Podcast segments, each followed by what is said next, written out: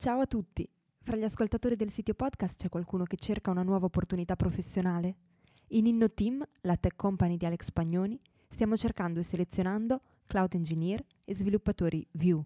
.NET, Python e React. Per saperne di più visita labs.innoteam.it slash carriere, scritto labs.innoteam.it slash carriere.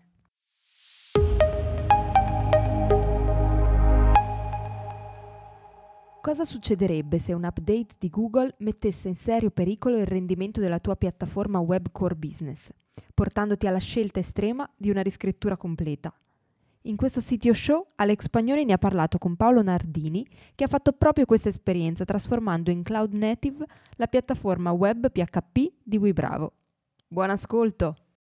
Buongiorno Paolo, che piacere averti qua con me perché oggi andiamo a fare una bella chiacchierata, innanzitutto andando a riesaminare quelli che sono praticamente più di 40 anni di esperienza professionale, che sono una cosa veramente bella e preziosa in campo IT, vuol dire veramente tanto. E poi capire anche tutta una serie di, di cose che portano ad un percorso come il tuo e anche prendere certe decisioni che mi hai raccontato a parte che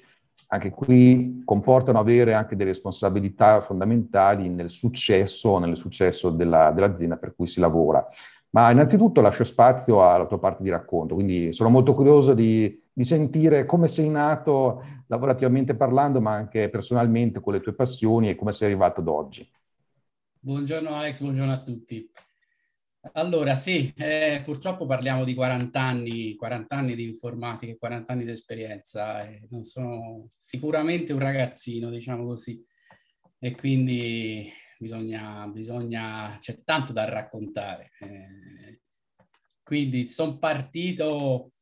molto giovane, beh, 40 anni, ora chiaramente, insomma, insomma dice, a, che ora, a che età hai iniziato? Effettivamente ho iniziato a, a 16 anni, eh, alla scuola di, di elettronica che ho, che ho, frequentato, era circa il 79-80 e la, grazie a un professore eh, illuminato che già a quei tempi ci faceva smanettare sui microprocessori, eh, assemblammo una scheda con un processore 6502 eh, mitico su una basetta tutta saldata con gli LCD e così via. Avevamo un K di RAM che sembrava tantissimo e lì il primo programmino in assembler che faceva accendere e spengere i LED ed era una grandissima soddisfazione. Quindi quello è stato veramente il primissimo programma che ho fatto. Insomma. Quindi si comincia proprio dalle, dalle basi. Devo dire che insomma, cominciare dall'assembler ti dà una visione completamente diversa, no? ti, ti, permette di capire come funzionano le cose dentro e quindi qualunque cosa poi farai in futuro, eh, per forza la devi capire se capisci come passa la corrente dentro, dentro ai fili. Ok, poi dopo sono andato avanti, ho trovato il primo Apple II, naturalmente non mio ma era a disposizione, quindi anche lì 6502 come processore, poi dopo un, un Sinclair ZX Spectrum, non so se qualcuno lo conosce, che aveva uno Z80 che era tutto un altro mondo perché aveva quattro accumulatori, insomma era fantastico da programmare in assembler, quindi insomma eh, le basi sono veramente quelle. Poi dopo ho iniziato... Aveva anche tasti che si squagliavano, se ricordo bene. Eh, sì, diciamo che l'hardware, cioè, l'hardware era veramente precario, però tanto io l'avevo smontato tutto, lo usavo proprio nudo con tutto quanto per farci i miei programmi, quindi niente di che. E poi il primo vero lavoro nell'82 un, su dei Toshiba che avevano un sistema operativo CPM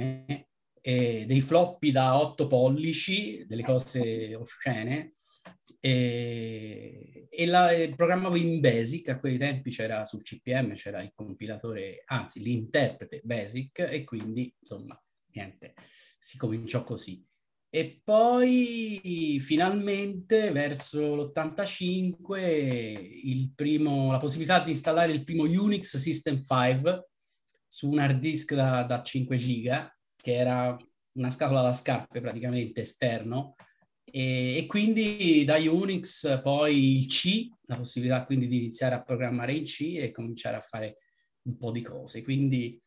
eh, la gavetta, la gavetta, tanta gavetta su questi, su questi sistemi. Eh, ho cambiato in quegli anni lì, per una decina d'anni, un paio di, un paio di posti di lavoro per fare un po' di, un po' di esperienza, varie cose, perché in quel periodo non esisteva distinzione front-end, back-end, DevOps, DBA, non esisteva niente, si faceva tutto e, e soprattutto si imparava tutto e quindi eh, vari settori, software house, gestionale, a quei tempi si faceva tanta fatturazione, tanta contabilità, perché era l'unica cosa che si faceva fare ai computer e quindi sono andato avanti un po' facendo tanta pratica. Poi finalmente, fine del secolo scorso, 98, eh, il web eh, si intravedeva la possibilità di, di, sfruttare questa cosa magnifica e ricordo appunto i primi, i primi modem, i primi modem molto lenti, però permettevano di andare su questo mitico web e di vedere un po' di cose. E a quel punto decisi di dire no, questa cosa è troppo importante, bisogna provare, bisogna provare a fare qualcosa. E allora cominciai a pensare eh, cosa potremmo fare sul web di vendibile, quindi qualcosa che eh, non deve essere, che si può comprare direttamente, che non deve essere eh, provato, indossato, niente di commestibile, niente che debba essere spedito. La cosa più semplice qual è? La prenotazione turistica, la prenotazione alberghiera. E quindi mi buttai su questa cosa insieme a mio fratello che era un commerciale, quindi io il tecnico, lui il commerciale, facemmo questa, questo esperimento di, di, di mh, mm, prenotazione alberghi. Contattammo, cominciamo a mandare via fax in giro per l'Italia uh, a tutti gli alberghi per, per, per avere acquisizioni adesioni e avemmo un discreto successo, un discreto ritorno, perché a quei tempi, insomma, eh, internet era veramente, veramente agli inizi questo settore era ancora inesplorato, non c'era, non c'era nessuno, non c'erano i grossi player, Booking, Expedia, non c'era niente, quindi era un terreno veramente da, da sfruttare e quindi facemmo questa, questa, piccola, questa piccola impresa familiare che però crebbe molto velocemente. Quindi eh, ne facemmo un, un, business plan, trovammo altri due soci più del settore turistico qui che, che ne ne sapevano di più di noi, giustamente, eh, facemmo una piccola società e poi mandammo in giro questo business plan e abbastanza velocemente, devo dire, eh, trovammo un venture capital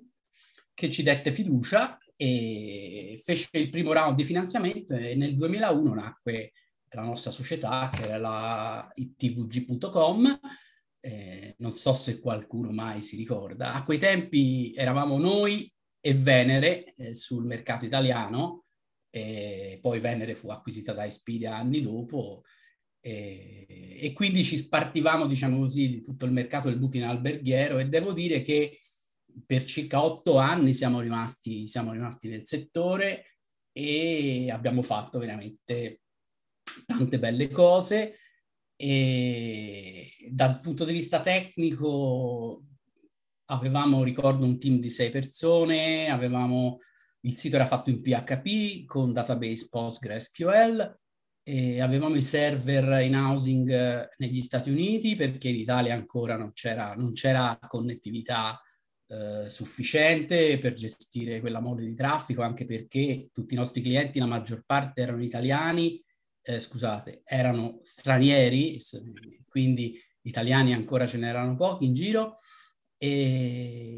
e, poi ricordo anche un'esperienza con un team di sviluppo in India per sviluppare alcune interfacce con dei grossi sistemi di prenotazione mondiali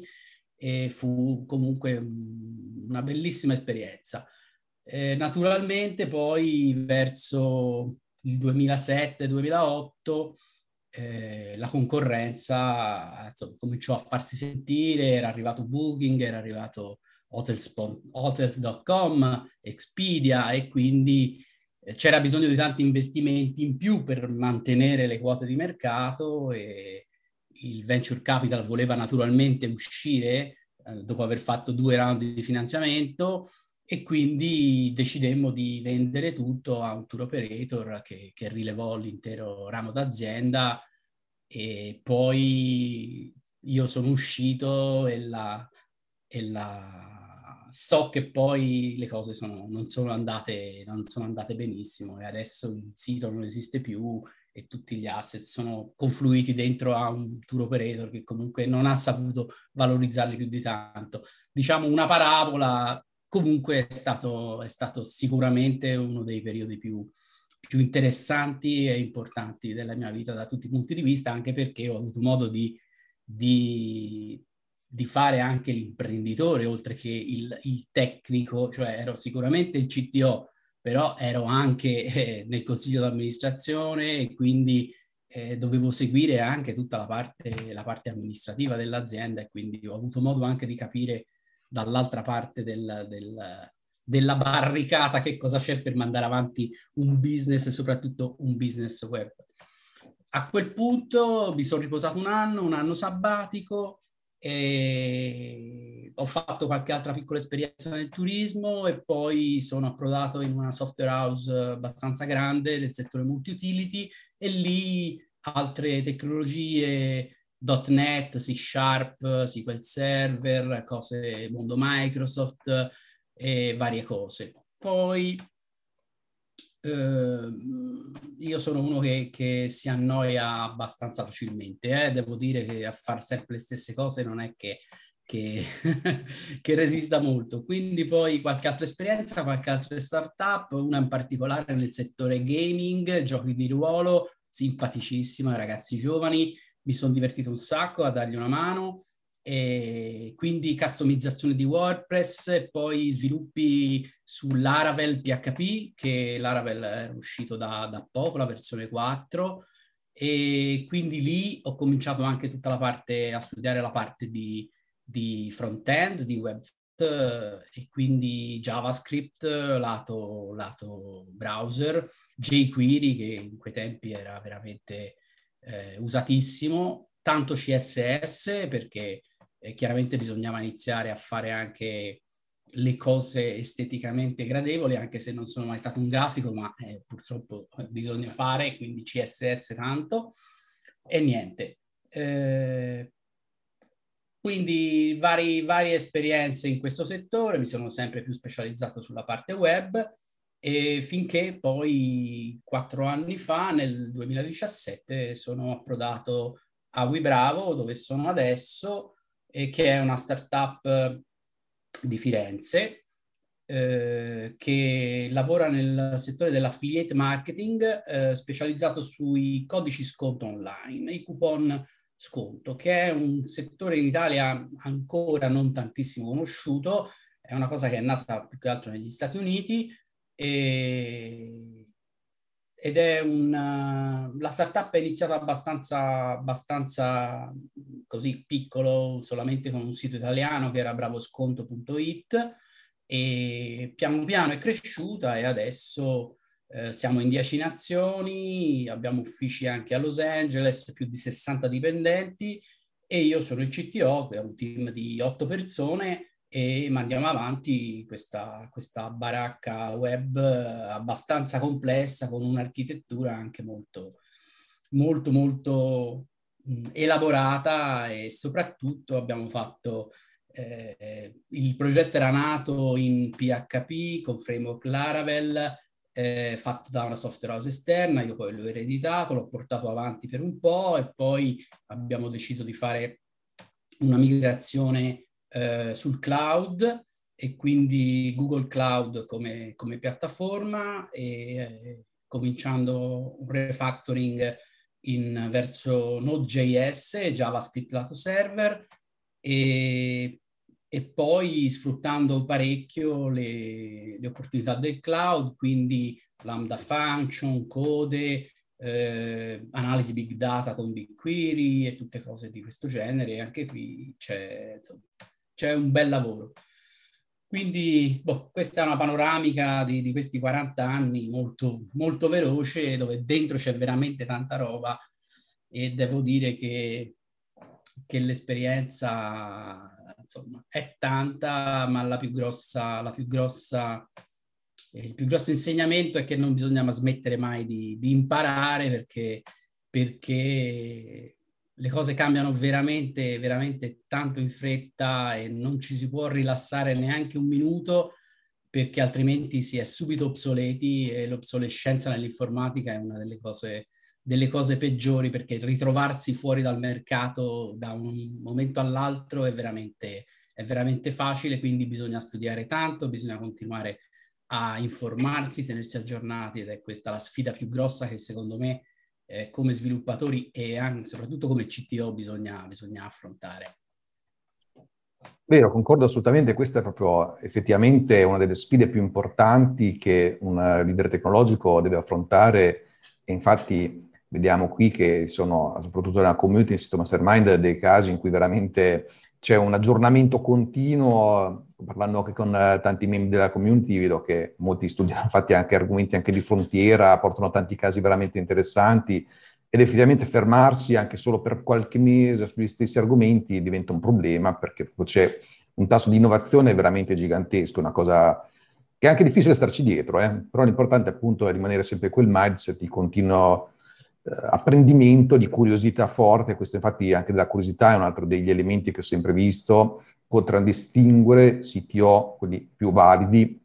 e quindi sono sulla stessa lunghezza d'onda. Peraltro mi ha veramente galvanizzato il tuo racconto perché è un'esperienza veramente bella e poi hai raccontato anche delle cose come ad esempio che so, tutto il periodo anche primi, dagli anni 80 ai primi anni 90 in cui cioè, era un periodo estremamente pionieristico di, eh, di scoperta, di, di sperimentazione da, appunto dai processori a scrivere in assembly, quindi sapendo veramente cosa sono bit e byte, registri, cose di questo genere,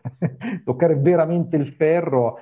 allora è un tipo di esperienza che ho passato anche io, infatti entro metà anni 80 ho iniziato anch'io proprio su questi temi qui che mi ricordo benissimo, proprio, tra l'altro proprio anch'io con il 6502, se ricordo bene perché era il processore del Commodore 64 con il quale ho iniziato, era un periodo veramente fantastico, fino appunto ad arrivare ai modem eh, i 14.4 che già erano di lusso a un certo punto, no? Era già ah, un lusso il 14.4, perché io ho iniziato con i 300 baud che, era, che erano ancora peggio, però prima di internet serviva semplicemente per, per, le vecchie BBS, che non so se qualcuno si ricorda, ma quando c'erano le BBS con i modem a 300 baud, che erano le prime community online dove ci si scambiava opinioni, erano le prime cose chiaramente private, però era bellissimo una bellissima... Sì, sì, mi c'ero già applicato da quei tempi con le community, infatti, perché ho proprio creato una BBS a suo tempo che mi era divertito proprio sia impostare tutto il software che creare insomma anche de- delle persone che poi si collegavano, poi a un certo punto la cosa l'ho estesa a Fidonet, quindi anche queste forse sono sigle per pochi ormai. Software fantastico. Mamma mia, è stato veramente bello. Quindi, secondo me, ecco proprio le persone che hanno potuto seguire questo tipo di periodo, fare quel tipo di sperimentazione, toccare proprio con le mani dal ferro, il basso livello, capire veramente le cose, come si è arrivati alla tecnologia oggi, hanno tendenzialmente una, una grossa marcia in più nel modo in cui poi riescono a, anche a capire, governare la tecnologia e portare anche cose nuove. C'è un, c'è un livello di comprensione molto diverso eh, rispetto a chi eh, per forza di cose, magari inizia, ha iniziato in questi ultimi dieci anni, ad esempio, e molte cose non ha avuto la possibilità di toccarle con mano e si, è, si lavora a livelli di astrazione molto più alti senza magari comprendere perfettamente come ci si è arrivati, cosa c'è sotto e perché ci sono certi meccanismi. Eh, soprattutto adesso con il cloud, dove le macchine non le vedi neanche, non sai, non sai proprio assolutamente niente di cosa c'è dietro della tecnologia, cioè solo se magari vai a leggere un po' puoi capire che, che dietro un server di Amazon come sono fatti anche a livello di hardware, ma alla fine non, non ti interessa neanche più, ti basta che quello che ci butti sopra giri. E questo è un peccato perché ti perdi magari alcune cose, alcune possibilità anche di ottimizzazioni spinte su certi settori, su certe cose. Però ecco, io rimpiango un po' quando si, si prendeva in mano il rack e si metteva eh, per, e si attaccava la spina per farlo funzionare, un bel serverone quad 4 CPU messo lì proprio, che pesava 50 kg, erano, erano bei tempi, dai. Sì, sì, sì, ma anche io mi ricordo a quei tempi mi ero preso un cavo diretto alla centrale di, di Infostrada, c'era quella volta, quindi mi ero messo proprio sopra una centrale, il, il POP, il Point of Presence eh, a Pesaro, avevo preso un ufficio proprio sopra per far arrivare la connessione, ho messo i miei B-Rec, i Cisco 5211, un, era un, router da, non mi ricordo, avevo pagato 20 milioni di lire quella volta, cioè, altri tempi, belli, belli. E no, ma quello che dici anche dell'ottimizzazione è molto interessante perché è proprio una delle cose che dopo volevo affrontare con te, era anche proprio il discorso dell'ottimizzazione relativa ad esempio a ciò che poi Google va a monitorare, ma anche l'esperienza utente, come ad esempio, che so, tutti i vari concetti come time to first byte e così via, ma dopo ci arriviamo, però vedo una, una grossa connessione in questo qui. Ti volevo però chiedere prima, visto che hai accennato la questione del grosso refactoring da eh, quindi PHP barra Laravel a una piattaforma completamente diversa, cloud native, basato su Node, ecco, questo qui è un tipo di cambiamento veramente importante, eh, che è uno di quei cambiamenti che eh, anche qui devono essere fatti molto bene, perché possono portare al successo o all'insuccesso dell'azienda per cui si lavora. Ecco, quindi volevo capire meglio, infatti, anche un po' qual è stato il contesto che, che ha portato a questa decisione, come l'hai gestito e cosa possiamo consigliare a chi si trova in una situazione del genere per evitare di, di fallire. Ecco. Certo, eh, la motivazione è molto semplice. PHP col Fremont Laravel è uno strumento fantastico e ti permette di sviluppare molto velocemente applicazioni anche web. Eh, il suo grosso problema sono, a mio avviso, per quello che ho riscontrato, sono le performance, cioè eh, avere dei framework eh, che ti danno tanti vantaggi dal punto di vista architetturale, velocità nel scrivere il codice, centinaia di librerie a disposizione, quindi scrivi pochissimo e ottieni grandi risultati, hanno però il, il rovescio della medaglia che sono belli pesanti, quindi semplicemente l'avvio a ogni chiamata che arriva da, dal web, ogni pagina che viene chiamata, eh, tirar su tutto, tirar su tutte le librerie, fare tutta la dependency injection interna che tutti questi framework hanno e così via, fare tutto il binding del, dei componenti porta via un sacco di tempo e questo si ripercuote naturalmente nel tempo di risposta effettivo. Ci sono naturalmente un sacco di tecniche per ottimizzare, si può mettere cache nel mezzo, le CDN fanno il suo lavoro egregio, ma è comunque una, una cosa esterna. Il problema è che quando si deve comunque fare elaborazione dati pesanti, eh, quindi arrivare fino al database, leggere, scrivere e così via in tempo reale al, ad ogni chiamata web dell'utente, quindi non si servono solo pagine statiche e qui fin lì è tutto facile, ma quando dietro c'è una logica abbastanza pesante, eh, i tempi di elaborazione sono veramente troppo, troppo alti. La nostra esperienza è stata proprio che eh, all'aumentare di questa logica e di queste esigenze, la complessità delle pagine, la di- elevata dinamicità delle pagine eh, portava a un grosso rallentamento. E appunto, come dicevamo prima, un bel giorno Google si sveglia e dice ok, da oggi tutto mobile, da oggi eh, se non rispetti certi parametri di velocità eh, sei fuori, cioè non ti, ti penalizzo nell'indicizzazione web e questo sappiamo benissimo cosa significa per un, una realtà che lavora esclusivamente via web come siamo noi. Eh, questo vuol dire essere fuori dal mercato eh, nel giro di pochissimo tempo. E quindi lì eh, la scelta è eh, adeguarsi eh, il più velocemente possibile alle nuove esigenze di mobile first, di velocità di, di risposta e anche di ottimizzazione grafica e visiva di impostazione del sito, perché Google ha dato con gli ultimi core vitals uh, che ha introdotto, ha dato dei, dei, vincoli molto stringenti in termini appunto di tempi di risposta della pagina, il time to first byte, eh, di eh, cumulative layout shift, cioè eh, che le pagine che una volta ci ricordiamo benissimo appariva la pagina e poi si spostava tutto perché appariva un bellissimo banner in cima, eh, magari di terze parti, di un advertiser. E questo naturalmente Google ha detto non è più tollerabile, per cui quando tu presenti una pagina non si deve spostare assolutamente niente, quindi anche il caricamento delle immagini, eccetera, non deve assolutamente influire sul layout. E anche questa è una cosa che sembra, eh, sembra facile, ma chi non ci si è mai trovato a gestirla, eh, cioè è abbastanza, è abbastanza complicata. E poi anche il, i tempi di caricamento delle, delle immagini stesse, l'ottimizzazione dei formati delle immagini stesse.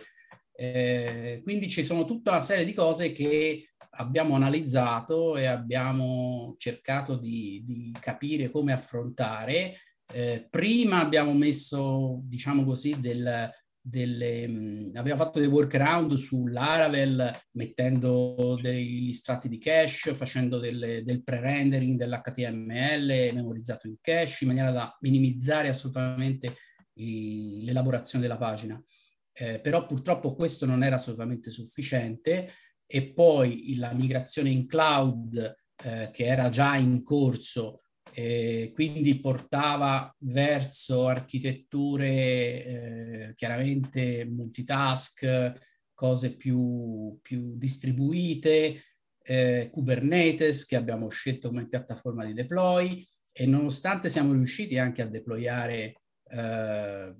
pezzi PHP, quindi estrarre dei, delle specie di microservizi fatti dal vecchio codice PHP, mantenendoli sempre in PHP Laravel, e siamo riusciti a dockerizzarli, containerizzarli e farli girare su Kubernetes, però le prestazioni non erano ancora sufficienti. E quindi da lì abbiamo iniziato questo percorso di refactoring, eh, riscrivendo soprattutto tutta la parte del front-end web, riscrivendola in Node.js e quindi sfruttando il parallelismo, sfruttando eh, diciamo così la, la, la, velocità intrinseca che hanno JS nel, nel, gestire le cose e soprattutto il fatto di non aver, non abbiamo scelto un framework sotto che potesse avere gli stessi problemi di Laravel, cioè tanta roba da caricare che magari non è utilizzata appieno ed è utilizzata solo per pochissima percentuale. Quindi eh, tutto codice nativo, scritto, e devo dire che insomma i risultati sono stati, sono stati buoni perché abbiamo, abbiamo soddisfatto tutte le richieste, diciamo così, di Google, quindi abbiamo passato tutti i test di validazione dei Core Vitals e devo dire anche che eh, da maggio, quando è,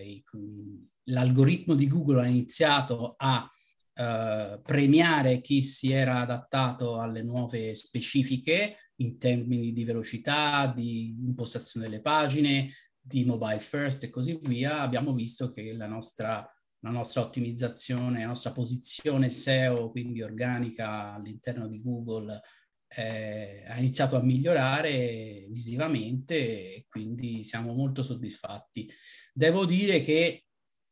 la scelta è stata quasi obbligata e questo comunque è stato un passo eh, che ha portato molta ansia a livello aziendale perché,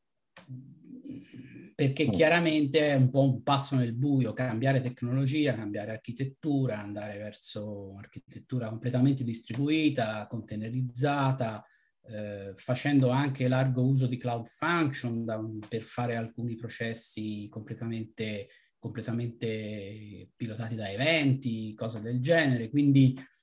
stato, sono stati mesi abbastanza, insomma, molto intensi, però adesso siamo, siamo diciamo, nella parte discendente, eh, perché il grosso, il grosso è già stato fatto. Sì, infatti questo qui eh, posso capire benissimo il tipo di ansia che è stata vissuta anche a livello business, perché questi progetti qui chiaramente... Management, chiaramente, no? Eh, sì, sì, no, chiaro, assolutamente, perché sono di solito una completa riscrittura la si fa quando proprio si è costretti, perché comunque già degli investimenti sono stati fatti in una certa tecnologia che comunque bene o male funziona, poi ovvio arrivano fattori esterni che ti fanno rivedere queste scelte, eh, dover rifare quasi tutto da capo, comunque toccando parti vitali, è un'operazione a cuore aperto veramente delicata, quindi è una cosa che è comprensibile, è difficile per un CTO infatti portare avanti una decisione di questo genere qui, e quindi abbiamo preso anche tutta una serie di precauzioni,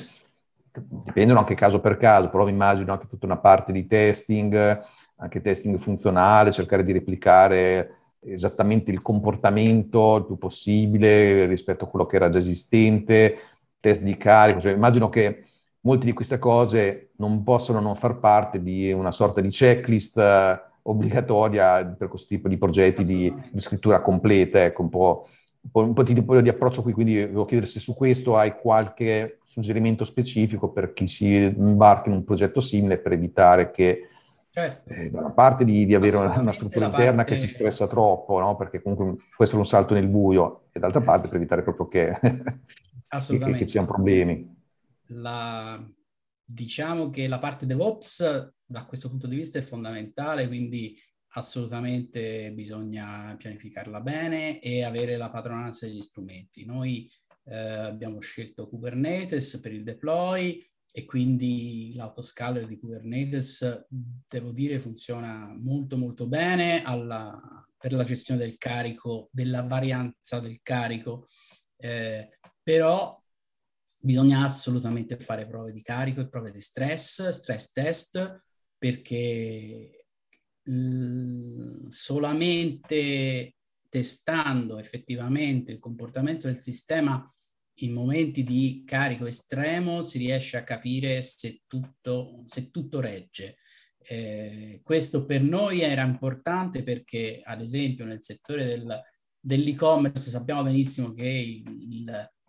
il, Black Friday che avremo a novembre, il periodo del Black Friday dove c'è un'impennata degli acquisti online del 300-400%, è un periodo dove si passa da eh, 1000 visitatori l'ora a 10.000 visitatori l'ora, eh, ma anche di più, qui sto parlando per ogni singola nazione, poi noi avendo 10 nazioni, chiaramente essendo l'infrastruttura completamente trasversale, non eh, divisa per nazioni, ma avendo un unico codice che serve tutti e 10 domini, eh, quindi è tutto moltiplicato per 10. Eh, bisogna assolutamente non ritrovarsi a, a, questi picchi di carico dove tutto, dove tutto crolla perché non ce la fa. Quindi eh, stress test assolutamente deve essere fatto e quindi pianificazione dell'autoscaling di tutti i componenti e, e una cosa anche da non,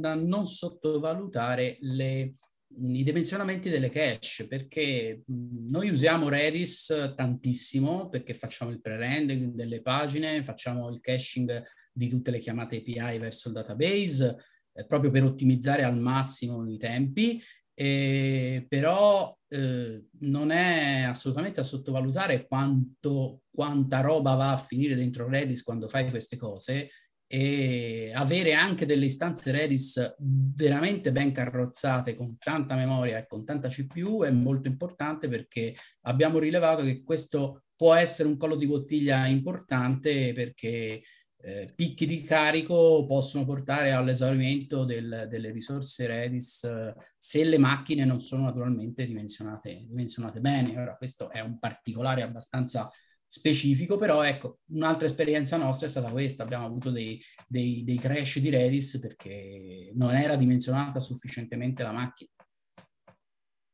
Allora, chiaro, so bene quello che vuoi dire perché mi è capitato molte volte nel mio percorso di creare e gestire architetture, infrastrutture, applicazioni web che avevano anche milioni di page view al giorno, eh, di cui anche poi spesso in realtà che andavano proprio sul ferro perché erano magari anche autent- diciamo, viste con autenticazione, con delle transazioni e lì veramente si va a fare un fine tuning a tutti gli strati fino ad arrivare a piccolissime ottimizzazioni che però hanno un impatto micidiale, che ne so, MySQL, Mutex, gestire la contention del, dei Mutex, cose di questo genere, sul buffer di Node piuttosto che con il numero esatto di worker lato PHP FPM, mille cose. Cioè, gli strati di, di, di, attenzione sono veramente tanti, anche i tipi di ottimizzazione e caching sono tantissimi, da frammenti, eh, server-side include, piuttosto che caching all'interno del codice, caching a mille, mille livelli, fino ad arrivare appunto al CDN che citavi tu, è una combinazione veramente micidiale, quindi E questo qui però si faceva proprio anche veramente, oltre al fatto di dover reggere il traffico, anche proprio per le questioni che dicevi tu, di anche mobile first dintorni, perché effettivamente eh, io ho vissuto un caso di un mio cliente che a suo tempo eh, era un grosso editore digitale nativo che è fallito, ha dovuto eh, chiudere in fallimento perché eh, avevano da una parte esagerato con il discorso dei, dell'advertising, no? quindi anche lì c'è un discorso che credo che citavi tu che porta dei problemi grossi di tempi di caricamento, di rendering, di esperienza utente e Google ha iniziato a farci veramente caso in maniera pesante. Certo. Quindi lì veramente si deve andare a fare un debug estremamente complesso su tutti i comportamenti del rendering, nel waterfall delle chiamate, lato front-end, una cosa veramente pazzesca, considerando che poi si va a integrare in quei casi tanti servizi esterni, tantissimi, dove anche lì il controllo purtroppo si riduce perché eh, possiamo ottimizzare sicuramente tutta una serie di risorse gestite nei propri host, ma i servizi interni richiamati, cioè avere praticamente il page rank a 100 è impossibile, fondamentalmente, no? quando faccio il page speed, scusa, il, le, le, perché è veramente proprio infattibile. E Poi queste cose qui... 98, comunque siamo... Eh, cioè, è un risultato eccellente, veramente, è difficile eh. arrivarci quando bisogna avere a che fare anche con servizi esterni, cose di questo genere. Infatti una, e, eh, delle cose, una delle cose alle quali bisogna stare molto più attenti è il caricamento soprattutto di, di librerie di terze parti a livello JavaScript, a livello browser, perché ad esempio anche integrare un banner per GDPR, eh, se lo integri così direttamente, ti distrugge le performance, perché chiaramente dall'altra parte non sai come è gestito e basta che eh, la risposta sia leggermente lenta nel caricamento di questa risorsa esterna e tutta la pagina ne risente. Per cui anche su quella cosa noi abbiamo dovuto eh, non utilizzare le, il classico caricamento asincrono che si fa sempre nei JavaScript esterni, ma addirittura fare del, delle ottimizzazioni di dire di caricare certe risorse solo dopo la first interaction dell'utente, cioè dopo che l'utente ha eh, iniziato a scorrere con il mouse o ha toccato qualcosa sul telefono e così via, cioè quando effettivamente inizia l'interazione dell'utente e questo soprattutto perché? Perché invece gli spider e i bot di Google eh, si fermano al, diciamo, al primo step, non fanno interazioni e quindi non caricano queste cose e quindi il tempo di rendering della pagina vista dagli spider, che è l'obiettivo principale per ottenere un buon page rank, eh, si ferma lì. Quindi c'è tutta una serie di ottimizzazioni eh, non indifferenti dietro e lì sì, lo studio del waterfall del caricamento che si può avere dalla console di Chrome o da strumenti come web page test eh, è fondamentale per capire dov'è che si perde il tempo e lì ci vogliono esperti, persone veramente esperte che sono in grado di gestire e di capire cose. Anche la semplice riduzione del, del, dei font, eh, limitarli il più possibile perché avere quattro, quattro weight, quattro tipi di font diversi eh, per lo stesso font, eh, il bold, il super bold, il thin e così via, a volte è una ridondanza inutile che fa rallentare il caricamento della pagina si può lavorare meglio magari con CSS e gestire meno, meno varianti di font. Sono tutte ottimizzazioni che purtroppo oggi eh, chi è sul web e investe pesantemente nel web e deve mantenere certe posizioni di mercato non può assolutamente ignorare. Assolutamente, sono questi qui gli elementi di eh, dettaglio che fanno la differenza spesso tra il progetto che ti costa 10 e il progetto che ti costa 100 a parità di funzionalità, perché sono queste cose qui che quando abbiamo dei requisiti non funzionali che sono in questo caso anche proprio reggere il traffico di tanti utenti, dall'altra parte anche soddisfare gli algoritmi dei motori di ricerca, portano a lavoro completamente diverso, che anche questa qui è una delle cose che un CTO deve assolutamente governare. E peraltro è interessante proprio questa tua esperienza, proprio su questi aspetti qui, perché purtroppo nella mia esperienza invece ho notato che sono, non sono tanti quelli che eh, fanno veramente attenzione a questi aspetti qui o che hanno mh, le capacità per approfondirli correttamente, perché eh, molti, esempio, anche sviluppatori sono più interessati a questioni che so, proprio di sviluppo puro di back-end piuttosto che sviluppo di front-end, ma quando sono queste questioni qui di ottimizzazioni, di conoscenza degli impatti, ecco, non sono tante le professionalità sul mercato. Sicuramente... Certo, il problema è che puoi avere degli ottimi backendisti e degli ottimi frontendisti, assolutamente. Puoi avere anche dei full stack molto molto bravi, ma eh, ci vuole una sensibilità globale nel, nel gestire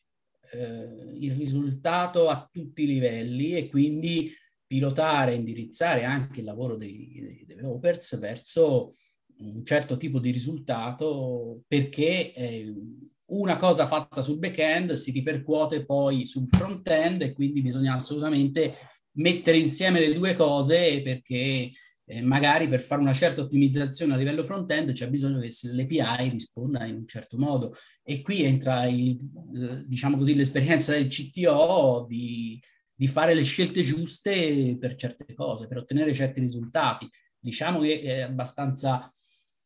è forse uno degli aspetti più complicati, anche saper leggere semplicemente i numeri e capire, capire cosa sta succedendo e capire dove dobbiamo intervenire, quindi qual è l'intervento migliore da fare per risolvere una certa problematica anche di ottimizzazione o di architettura. Eh, lì conta, conta, soprattutto l'esperienza e, e, poi saper trasmettere quindi la, la, giusta informazione a chi deve poi effettivamente fare lo sviluppo, che può essere bravissimo, ma se magari eh, è specializzato e oggi purtroppo si tende ad avere queste figure molto specializzate che però non hanno mai la visione globale del progetto, non hanno mai la visione globale dell'obiettivo e qui è la bravura anche del CTO, del CTO di saper trasmettere queste cose, cioè riuscire a dare a tutto il team una visione globale di quali sono gli obiettivi e di quali sono tutti gli aspetti da tenere presenti. Poi chiaramente poi l'esperienza personale è quella che, che conta, cioè se hai già passato certe cose sicuramente sei avvantaggiato. Ah, guarda, sono molto contento che ne abbiamo parlato di questo proprio perché serve proprio a sensibilizzare su questo argomento che veramente spesso è o sottovalutato o è evitato proprio perché non è reputato interessante rispetto a quella che magari è la figura di un, di un tecnico, di un tecnologo, perché quando ho cercato anche io stesso di coinvolgere alcune persone su tematiche che magari hanno a che fare alla fine con mondi tipo AD-Tech, Martech, che però alla fine devi integrare in una piattaforma del genere, eh, ho visto sempre molta difficoltà ad accettare queste cose. Infatti col mio team siamo stati chiamati molte volte a intervenire su questi temi qui, perché mi ricordo casi, ad esempio, che ne so, di eh, siti editoriali che erano destinati a reggere il traffico di centinaia di migliaia o milioni di page view al giorno non erano in grado di reggere 5-6 utenti contemporaneamente, proprio per questi motivi, quindi è una cosa pazzesca. E, e si riscontra poco purtroppo questo tipo di, di, di, passione, di interesse, di attenzione, come hai detto tu, insomma, di comprensione globale anche di questi tipi di, di obiettivi. E devono fare assolutamente parte dei siti che governano piattaforme ad alto traffico, complesse o integrate. Eh. Bene che ne abbiamo parlato, anzi, se hai qualche altro insight, qua qualche trucco, qualche suggerimento su aree di cui fare attenzione, sono i benvenuti. No, eh, io riscontro appunto che oggi c'è un po' la tendenza all'alta specializzazione. Da una parte è necessario perché la tecnologia va avanti tantissimo e se non ti specializzi a fondo su qualcosa, poi chiaramente resti a livello generalista e, e ritorniamo al discorso di prima, no? dove bisogna continuamente aggiornarsi e continuamente mantenersi, mantenersi sulla cresta dell'onda un po' su tutto, ok? Poi c'è l'alta specializzazione, quindi o sul front-end o sul back-end o sul, sul DevOps, quello che è. Eh, l'importante secondo me è appunto mantenere gli occhi e le orecchie aperte un po' a 360 gradi per evitare proprio di, alla fine di ritrovarsi nel proprio orticello, quindi di dover far fronte a problematiche che non si sono mai affrontate, delle quali non si sa niente, eh, dove purtroppo in quel momento non c'è la persona giusta, competente per gestire quel tipo di problematiche e quindi qui eh, conta chi ne sa di più. Quindi io preferisco sempre un full stack con magari non, non eccellente in qualcosa, ma che ha visto eh, molte, molte esperienze sia di back, di back-end, di front-end, che sa mettere le mani anche sulle macchine, sulle configurazioni e che quindi ha visto un po', un po' di mondo, diciamo così, piuttosto che un bravissimo specializzato in qualcosa che però eh, appena lo porti fuori dal suo giardino eh, non sa più, dove, non sa più dove, dove mettere le mani. E questo in team, soprattutto piccoli come il nostro, è molto importante perché non si può, non si può sempre avere il super esperto di, di, di ogni tecnologia e questo è inevitabile. Vero, vero. I generalisti che hanno alcune specializzazioni sono molto preziosi proprio da questo punto di vista qui perché hanno una visione più olistica, più globale. Poi semmai si chiamano gli specialisti quando serve un po' questo il concetto, effettivamente. No, sono d'accordo. Ti volevo chiedere se hai qualche risorsa da consigliare a questo punto, anche magari relativa proprio a queste cose qui di Google eh, e dintorni, o anche altri tipi di risorse che ti senti di consigliare. Vabbè, Google è nessun problema. Eh, se vi interessa il discorso del, dei core vitals e quindi l'ottimizzazione del web, ci sono migliaia di risorse online eh, per capire. Poi io sono comunque disponibile se qualcuno ha qualche, ha qualche domanda per, per eh, capire come sono stati risolti effettivamente alcuni, alcuni problemi. E, ehm, quello che mi sento di consigliare invece è un'altra cosa e riguarda invece l'organizzazione proprio della metodologia di lavoro del team, visto che noi abbiamo scelto di lavorare in Kanban e, e ci stiamo trovando molto bene, anche se è un percorso abbastanza recente, perché il team è, insomma, è cresciuto parecchio, soprattutto nel, negli ultimi mesi, da quando abbiamo iniziato a questo grosso refactor, quindi avevamo bisogno di, di, di tanta manodopera e quindi siamo cresciuti e da lì ovviamente come in tutti i team che crescono eh, subentra il, la necessità di darsi un'organizzazione, una gestione delle attività, eh, di controllo e così via. Abbiamo scelto Kanban e quindi eh, abbiamo trovato un bel libro di riferimento che è eh, di Eric Bre- Breckman, mi sembra il nome, Eric Breckman.